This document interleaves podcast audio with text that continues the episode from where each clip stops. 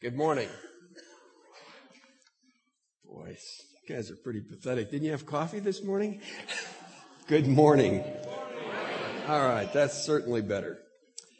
This is lesson 15 in our study of the book of Hebrews, and we're focusing on chapter 6, verses 13 through 20. Now, the next slide, if I have this right, we shall see if Bruce has this right, is not related to my message. Uh, my niece was is uh, stationed in Iraq, and she sent that picture yesterday about a dust storm. And and those of you who have been reading emails about dust storms, that might give you just a little flavor of what it must be like to watch one come rolling in. So I thought I'd just toss it in the mix and get your attention. Okay. I, I my introduction, I say promises, promises. Oh yes, this is election year, isn't it? Don't eh, haven't you reached the point? I mean, and, and the reality is, does anybody believe anything that they're promised at this point in time by any politician? I, I think the reality is we don't. It doesn't matter which party you belong to. There are promises made that, that, that in some instances they have no intention of keeping, and in other in, in instances they may have every intention of keeping them, and they're still not going to keep them. It's just not possible. And so when we come to this lesson on the promises of God, let's distinguish, shall we? let's make a difference between promises that God makes and promises that we are used to hearing and, and conditioned not to believe, especially in election years. The big question is, in this text, why does God need to swear about a promise that he has made? And that will be one of the focuses that we'll uh, pay attention to. But let's look at our text in the context of the flow of the argument of Hebrews. You remember that, that all the way working up to chapter 6, we've seen sort of hints as to the high priestly ministry of our Lord Jesus Christ. But he really begins to focus on that when we get to the end of chapter 4. Chapters 1 and 2, the sufficiency of Christ. Chapters 3 and 4, the deficiency of man. And the solution is the high priestly ministry of Christ. And he really starts to get into it at the end of chapter 4, and then he begins to show the superiority of the high priestly ministry of our Lord uh, in comparison to the high priestly ministry of the Aaronic priesthood. But when we get to verse 11, he says, I realize that I'm, I'm sort of swimming upstream because you are dull of hearing. These are difficult things for you to hear. You haven't been conditioned to deal with meat. You've been dealing with, with milk. And uh, so we have a problem. So 511 through 620 is a kind of digression. And it is necessitated by the spiritual condition of the Hebrew readers to whom he is writing. And so in 511 through 14, we see the author's analysis of the problem. They are dull of hearing. They've had plenty of time to grow, but because of the teaching that they've had and seem to persistently need, they haven't really grown and they're not able to digest meat as well as they should. His solution, however, is not to go back to milk. His solution is to do something different than apparently other teachers are doing, and that is to move on to the meat and in particular to the teaching of the scriptures on the priestly ministry of our Lord after the order of Melchizedek. In verses 4 through 8, you have the, the future of those who fall away. And we know these are the difficult verses. Uh, and, and I'm sure um, in, in, the midst of this audience, there are probably a number of interpretations. And next week, I may agree with any one of you on those.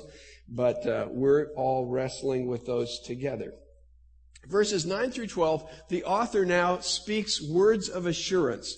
Although he has spoken hard words of warning, he is now speaking words of assurance concerning the readers of this epistle because he believes that in their case, the vast majority of them fall in a different category, that is, those who are true believers, and some of that is evidenced by the way in which they have continued to minister to the saints and to manifest the love of Christ.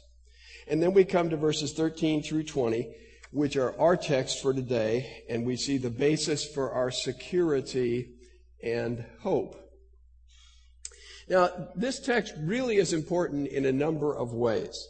For one, when you look at 511 through 612, the emphasis has been on the believer's responsibility. They should by this time have become teachers and instead they're still need, in need of being taught. Uh, they are those uh, who uh, at least are warned about the fate of some who fall away. And then he talks about the better things that he's convinced of, but they're evidenced in their works. It's possible that somebody would read this, therefore, and come to the conclusion, it's really all up to me. We've got to try harder. And the author says, no, if you think that, you've missed my point. My point is that our confidence rests in God and in the promises, shall we say, the covenants that God has made with His people. That's the basis of our security. And so that's what this text is really about. The promises of God that are the root of our uh, confidence and endurance. As, uh, as Guthrie points out in his commentary, verses 13 through 20 are sort of the on-ramp, if you want to call it, the on-ramp onto the freeway of the teaching about Melchizedek. He started to teach about Melchizedek, and because of, of the difficulties in the maturity level of these saints, he sort of took the exit ramp and gives this word of warning and exhortation, and now he's getting back on the on ramp. And what you'll see is that these verses provide a beautiful transition back to the subject of the priesthood of Melchizedek uh, and our Lord Jesus Christ. But there are questions that we need to answer as we, as we deal with this passage. One is, why does God's oath come so late in Abraham's life? The, the, the covenant that is made with Abraham that is, that is validated by an oath comes in Genesis 22 after the sacrifice of Isaac. And so you have to say, well, wait a minute. Why didn't that come first rather than come later? One of the questions that we should answer in this message. Second question. Why does God need to swear at all when he can't lie? And when Christians are told not to take an oath? Why is it that God needs to swear? Swear in the good sense, I hope you all understand. Thirdly, what are the two unchangeable things in which God cannot lie? Commentaries don't necessarily agree on this point, and, and it doesn't just jump out and grab you, so that would be a good question for us to think about. And fourth, what is our hope, and why is it the anchor of our soul? Now, I think the key to our text is found in those last two verses before we come to verse 13, and so let's look at those. 6, 11, and 12. But we passionately want each of you to demonstrate the same eagerness for the fulfillment of your hope until the end, so that you may not be sluggish, but imitators of those who through faith and perseverance inherit the promises. The same eagerness until the end. What eagerness is that? Well, it's the eagerness that they have manifested that he's just spoken about. Those things that are the ministry of these people to other brothers and sisters in the body, that they've shown their love for Christ by manifesting it in service to others. That same eagerness, he says, I want you to persist at until the very end. Perseverance, I think, is the thought there.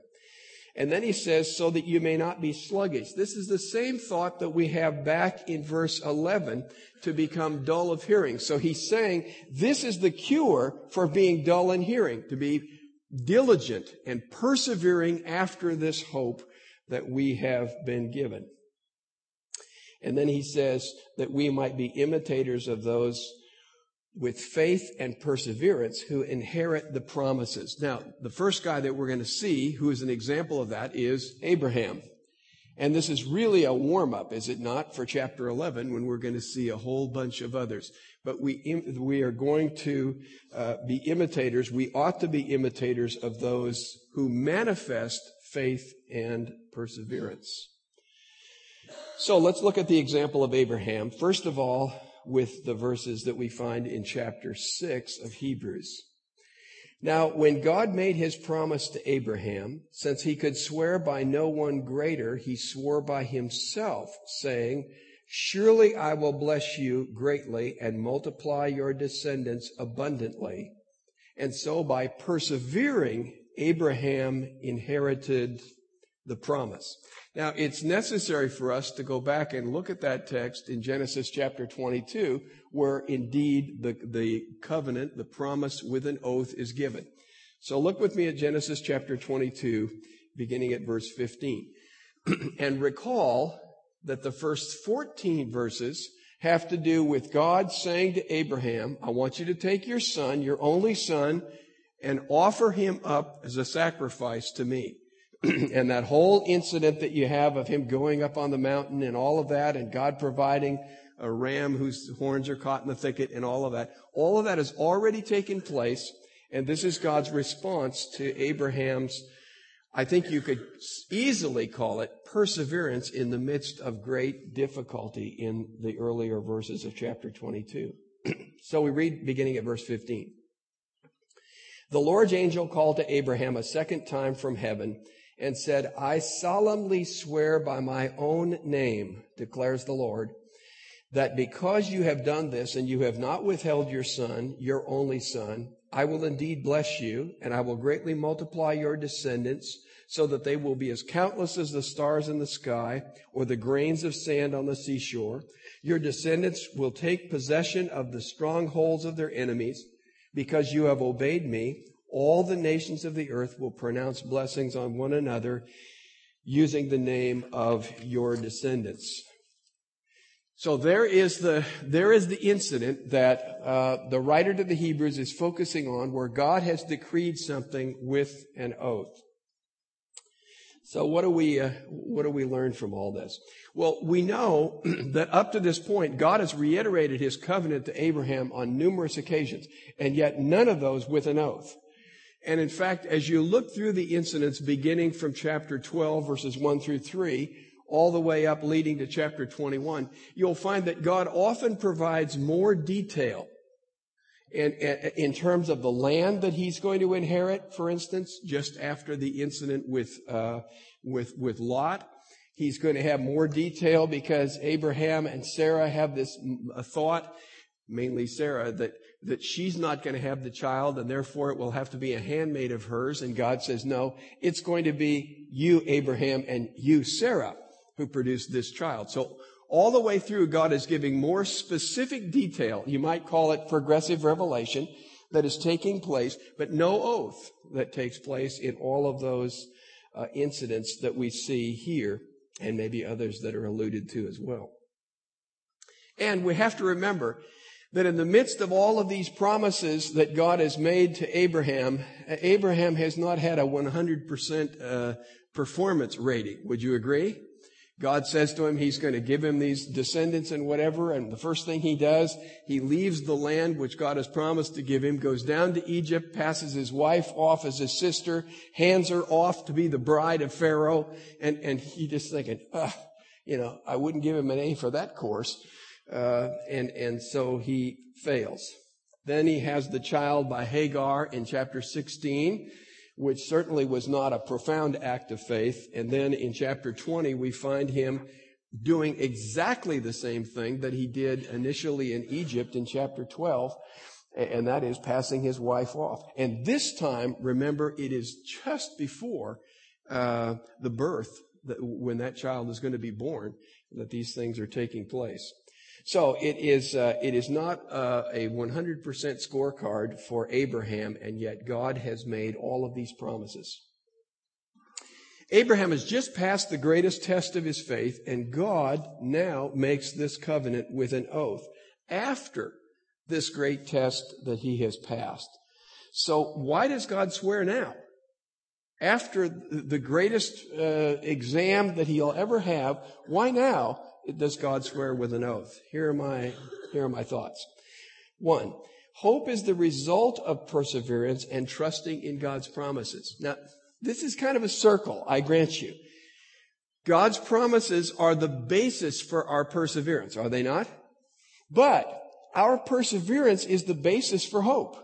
And you see that uh, in, in chapter 6, verse 11. And we desire that each of you should so, show the same diligence so as to realize the full assurance of hope. If you are diligent, you will have hope, he says in verse 11. In verse 15, he says, having patiently waited, Abraham obtained the promise. So there is a sense in which perseverance brings hope. Now, if you want a, a, a, little stronger exposition of that, you would go to Romans chapter 5.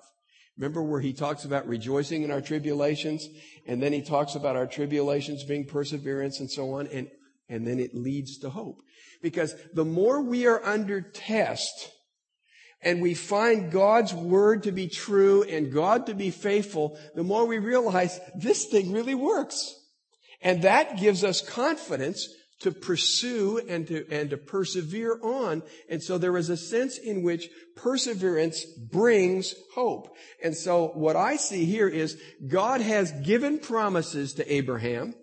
And Abraham has now had this great test. And so God is going to give him this, this promise now with an oath, which even gives him, uh, in one sense, a reward and in another, the basis to press on. Notice that Abraham has not yet seen, nor will he, the, the absolute fulfillment of his covenant promise. Genesis 12, 1 through 3, the Abrahamic covenant has not been fulfilled in, in terms of Abraham's lifetime. Would we agree? These are promises that are going to happen. What Abraham has seen is the birth of a son. And God spared that son. Abraham believed if he sacrificed him, God would raise him from the dead. But Abraham has not seen a nation coming out of that son that, that has descendants like the sands of the sea. He has not seen them overcome their enemies as God promised they would. So Abraham has only seen a small segment of what is yet to take place, and the oath is God's stamp of guarantee that what he has promised he will fulfill in full and that, of course, is that which takes place in the future.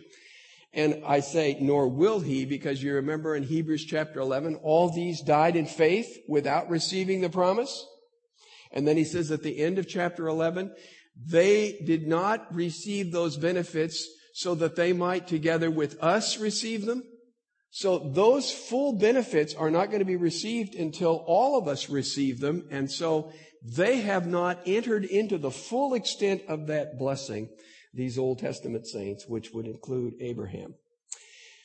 Thirdly, the oath was not just for Abraham, but for the heirs of the promise. Who are the heirs of the promise? It's us. Us. We are the heirs of the Abrahamic covenant. And so we are given a guarantee in this through Abraham's uh, faithfulness.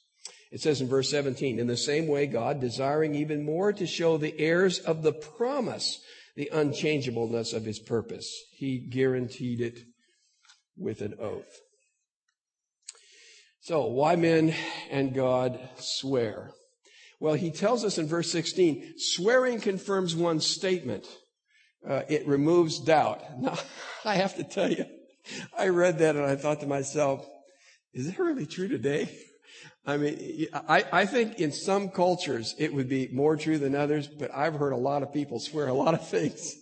But, but in a general sense, I guess what you would say is when somebody comes up in a court of law and they place their hand on the Bible and they say, in effect, I swear before God, I'm going to tell the truth, their words will carry more weight than they would if they had not done that. So it is a kind of guarantee that what I am saying, I really mean, and it is really the truth. He says in verse 16 as well, men must swear by something greater than themselves. They don't swear by the family dog. Uh, you, you, know, they, they don't swear by, by, by lesser things. They swear by greater things. Uh, you know, what is it? The gangster types, I swear on my mother's eyes or whatever it is. But, but the, the essence of it is, it's something that I hold to be valuable, not just common. And then he goes on to, eh, or, or before he has said, God can't swear by anything greater than himself, can he? There's nothing greater than God. So when God swears, the only thing he can swear by is himself. But that's the greatest thing, of course, that there is. So why does God swear? He swears to indicate that his purpose is unchanging and his covenant is unconditional. Now, I don't, most of the commentaries do not really emphasize the unconditional covenant thing, and I'm not really quite sure why. But it seems to me that you have to say when you look at scripture that there are some things that God says that are conditional things. And there are other things that God says that are unconditional. And, and the way in which God makes it clear that it's unconditional is by giving his oath. And that's what he says. The author says it is unchangeable. Now look at these texts. Jeremiah chapter 18, verses 7 through 10. Here is one of those conditional statements that we find. It says uh, in verse 7 and 8, At one moment I may speak concerning a nation or concerning a kingdom to uproot, to pull down, or to destroy it. If that nation against which I have spoken turns from its evil, I will relent concerning the calamity I plan to bring on it. In other words, God doesn't really change his mind. He keeps his promise. But what he's saying is, this is a conditional threat. Now, when Jonah comes to Nineveh and he says, yet 40 days and Nineveh will perish, what does the king of Nineveh say?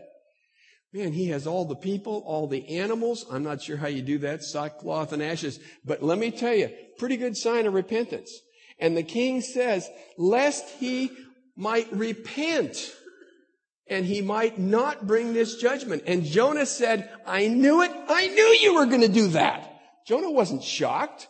He expected God to be gracious because he loves to forgive. And so there are in some of the statements of judgment, there is this element of the judgment may, may be removed. Friday morning, one of the men reminded me of Daniel chapter 4. Remember where Daniel is talking about how Nebuchadnezzar is going to be cut down like a, and, and a stump left and so on, where he goes out and he eats the grass and all that stuff? Daniel says to him, my advice to you, in effect, is repent and do that which is right, and maybe God will forestall this judgment that he's that he's spoken about for you. So there are statements with conditions. I should go on to add from Jeremiah chapter 18, if you went to verses 9 and 10, there he says, if I promise to bless something and yet they don't live in my ways, then I can remove that promise. So here's what I see. I see God saying in his covenant with Abraham at this point, let me make it very clear to you, Abraham, the promise I am making to you is an unconditional promise. That means there is nothing that can change that. It is fixed. It is solid. You can go to the bank on it. Nothing is going to change about the, the promise that I have made. Now I'll talk about this a little bit later, but let me just go to Moses, for example. That covenant which God made with Abraham, when Israel is, is there at the mountain and they, and Moses is up there and he's getting the law and so on and they worship the golden calf. When Moses intercedes for the Israelites, he doesn't say they'll try harder. Next time it'll be better. No, it won't. For the next 10 times, it won't. They're going to keep doing the exact same thing. What he says is, God, you made a covenant. And that covenant's unconditional. It doesn't, in that sense, it doesn't matter about these people and how well they perform. What matters is you said you were going to do it. And so the mediation comes on the basis of God's covenant being unchangeable, not on the fact that God's people are going to change and be better, even though they should. So this is the, the backdrop as I see it. God swears to, to make it clear. This promise I have made to you is an unconditional covenant and it is going to happen and you can go to the bank. No wonder it is something on which we can drop our anchor, so to speak, and feel that our hope is settled and fixed. Okay, more. So why does God swear? To give strong encouragement to the heirs of the promise. When God says it in this way, He is making it crystal clear to all of those to whom He has made His covenant. It's solid. You can bank on it. And therefore it gives us encouragement and endurance. By the way, when you look uh, at, at texts like 1 Peter chapter 1 verses 10 through 12, when he's talking about the prophets of old and they were looking at their writings and so on and, and, they're, and, and they're asking, what in the world does this mean? He says, it was revealed to them that the things that they were saying were not just for them, but for you in these later days. And so it, it, gives encouragement to the heirs of the promise, not just those initial people, but those of us who come later. Thirdly, encouragement pertains to two specific unchangeable things. And the first thing I tell you is opinions differ here. It looks to me like the majority view is that the two un- eternal things are the priesthood of Melchizedek and the fact that it's an eternal priesthood. Maybe that's right. I'm inclined to say this. It looks to me like the two unchangeable things are the two things to which God has sworn on the basis of an oath. What are those two things in, in this context? First, it is his covenant with Abraham. The Abrahamic covenant is an unconditional covenant. It will not change. Chapter 6, verse 13. And secondly, in chapter 7, when he swears by an oath, you are a priest forever after the order of Melchizedek. So it seems to me the Abrahamic covenant is the first unchangeable thing. It's, it's going to happen. And secondly, the, the uh, priesthood, the high priestly ministry of our Lord Jesus is also unchangeable. He is a high priest forever after the order of Melchizedek. That will never fail. So I see that as the end, the promise to Abraham is the end, and the promise with respect to Melchizedek is the means. And if God has promised the end and the means, my friends, I think that's confidence. I think those promises are promises that ought to give us great assurance and great courage. So, who is strongly encouraged? Now, you may find me crawling out on the end of this limb because I haven't seen any commentator who did this, so maybe I'm, maybe I'm off. But I, I found that the language was interesting when it says, those who have fled for refuge in laying hold of the hope set before us. Now remember, the writer to the Hebrews is steeped in Old Testament uh, revelation. He sometimes directly quotes, as he does Psalm 95, 7 through 11. But there are other times when he speaks by way of allusion. And, and, and because of this, New Testament scholars aren't even sure how many times the Old Testament is referred to because the very language that he uses is sometimes just, you could just ring it out with Old Testament stuff in it. So here's my thought.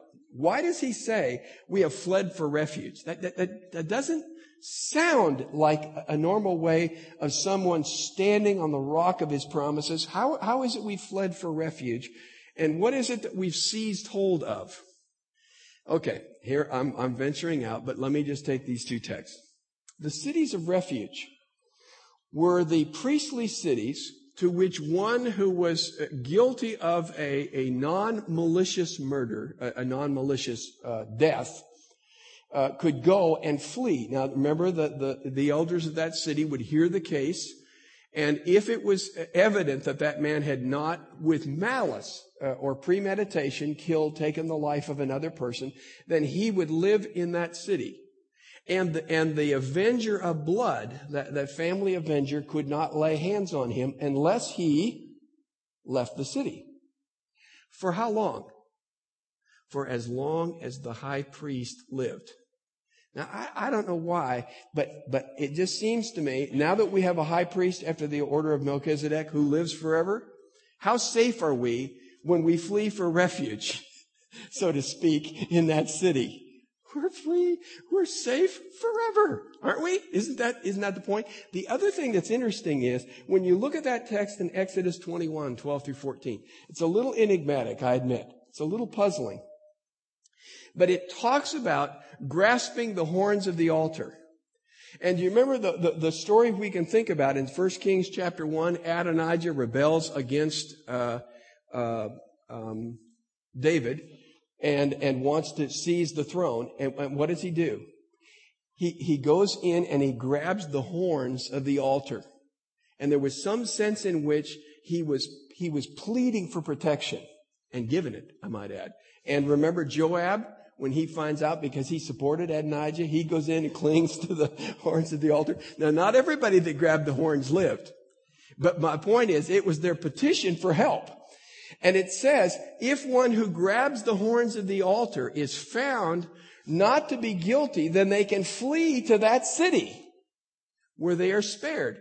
Now, I don't know why, but it just seems to me that he's taken Old Testament imagery and said, we who cling to the promises are like those, so to speak, who cling to the horns, and we who flee and find our sanctuary in the Lord Jesus, because he's the priest that lives forever, we're protected forever. That's just the way it is. Now, maybe that's, maybe I've embellished too much, and if I have, you can discount that 50 or 75% and move on. God's remedy for drifting, uh, which we see in chapter 2, verse 1, is the anchor for the soul, chapter 6, verses 19 and 20. Remember back in chapter 2, verse 1, when he was urging us to pay attention to the word? He says, therefore we must pay closer attention to what we have heard so we do not drift away. Now, there are a number of, of, ways in which that expression is used, but one of them would be in a nautical sort of way, where a boat literally drifts uh, away from its moorings. Isn't it interesting then that he says in chapter 6, uh, verses, oops, typo, 19 and 20, when, when he says there in chapter 6, we have an anchor for the soul, isn't that saying the solution to drifting is to have an anchor which is rooted in the right thing. And so I see this as, as great encouragement to us. Notice that God's promises are the basis for our hope. I did a little search on, on the word hope, and, and it could be hopes, hoped, and, and whatever. 18 times in the book of Hebrews. That's about 50, 75% more often than any other book in the Old or New Testament. The most frequent use of the word hope in any other book, I think two books, is 11 times. So I find it interesting that Hebrews is the book of hope. And of course, that's just one word that would be used. But God's promises are the basis for our hope. Is that not true? We hope because of what God has promised to us. God's covenant promises are fulfilled in Christ. Now, when you think about all of this and, and, what Abraham looks forward to, what his hope is, it's really all about Jesus. Somebody said that this morning. A couple people said it this morning. It's all about Jesus. When you look at the Abrahamic covenant, it isn't just about Abraham and having a whole bunch of, of descendants, because in, in Galatians 3, 15 and 16, it says, when it says, and your seed, it does not say seeds, it says seed, singular. And that seed is Christ. The offspring that will come from Abraham, that is the seed of Abraham, that will bring blessing to the world is none other than Jesus Christ. Jesus is the fulfillment of the Abrahamic covenant, uh, in the sense of that seed that brings blessing. He is also, the second thing that was sworn that cannot change is that he is a high priest after the order of Melchizedek. That is our Lord Jesus. He is the one who is our great high priest and who lives forever. And that's what the author is going to get off into in the next chapters. He enters within the veil as a forerunner for us because he has made the sacrifice. And here what you see is the freedom, that veil which, which was such a barricade and the high priest could only go in once a year. Here our Lord has, as it were, ready access. And of course, his entrance into the veil once with his death is what procured our salvation. God's promises then are the basis of our faith and our perseverance while we wait for the fulfillment of what God has promised to us. So let's look at some things in conclusion. Promises assume some delay, do they not? When you say, I'm going to do this, what you're saying is, you have to trust me. These things are going to happen, but they're not going to happen now. You don't have to promise things that you do now. You promise things that you will have. So the assumption that is built into all of this is when God made promises to Abraham, when he made promises that he sealed with an oath, he understood that those things were going to take place later. So that means that there must be a period of time between when the promise is made and when the promise is fulfilled. And that period needs to be characterized by perseverance, faithfulness, trusting in God, but living on the basis of what he has promised.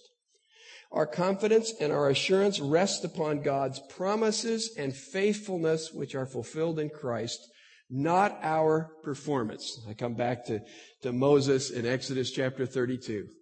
Moses did not appeal to God on the basis of Israel getting better or doing better. He knew better. it just wasn't going to happen. What he says is, you made a promise. That promise is unconditional. It has got to happen. And on the basis of your promise and your character, I appeal as the mediator. See, the promises are in God's word. Isn't that right? The promises are in God's word. So if we want a secure place for our anchor to hold, where do we go? I know that there are people, and, and I don't want to, I don't want to belittle God's personal encounters with, with, with individuals because I know those things happen. But I have to tell you, the things that are given to us by oath are the things we read in the Word. And anything that He has to say to us that doesn't comply with that is something He didn't say.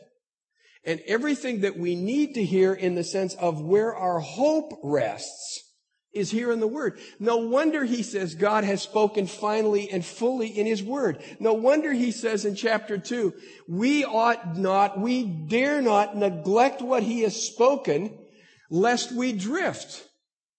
His Word is where we find His promises and His promises speak of Christ who is the anchor for our soul. That's where we find our security and our confidence. Promises are the basis of our faith.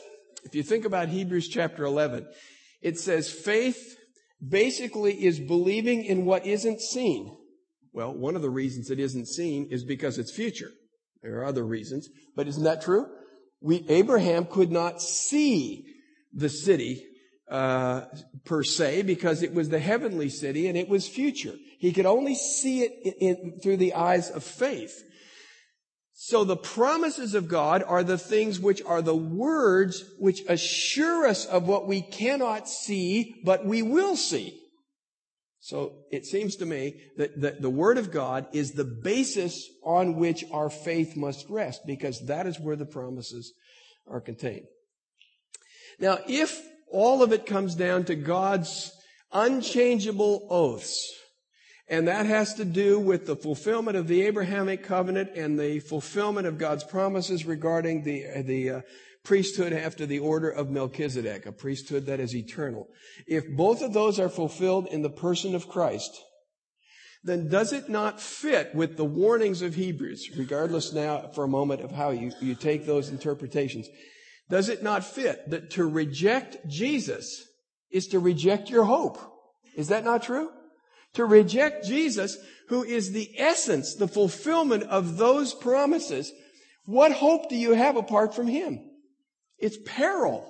And no wonder the author can speak in such strong words.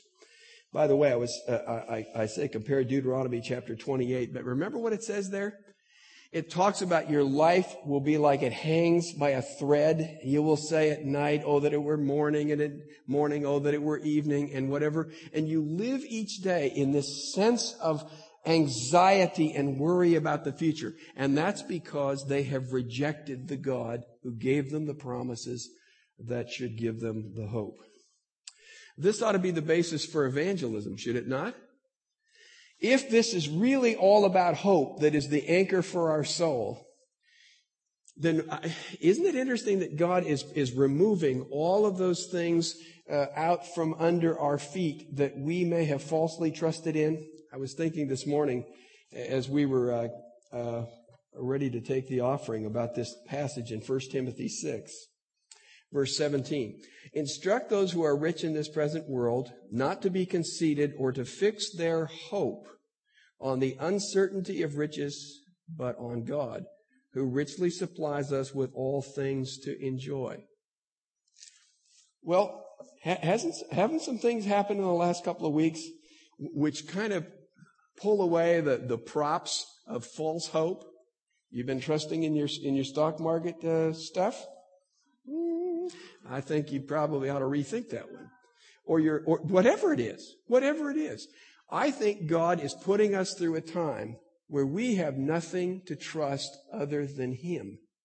And Peter says in 1 Peter chapter 3 verse 15, we are to be ready to demonstrate and to give an explanation for the hope that lies within.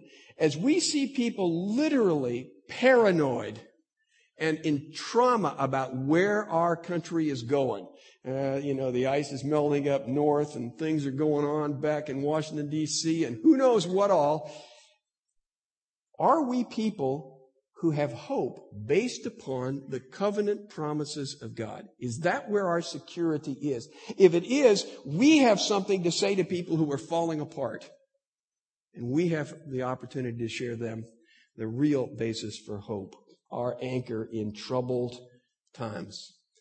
Let me just say this. If you are here this morning and you have never come to trust in Jesus Christ, there is only one basis for hope, and that is in God and in His promises. His promise to provide a Savior for the world who is none other than our Lord Jesus Christ. His promise to give us a high priest who offers once and for all a sacrifice for our sins so they are dealt with forever, and a high priest to whom we may go whenever we are in need. That's the promise of God's word.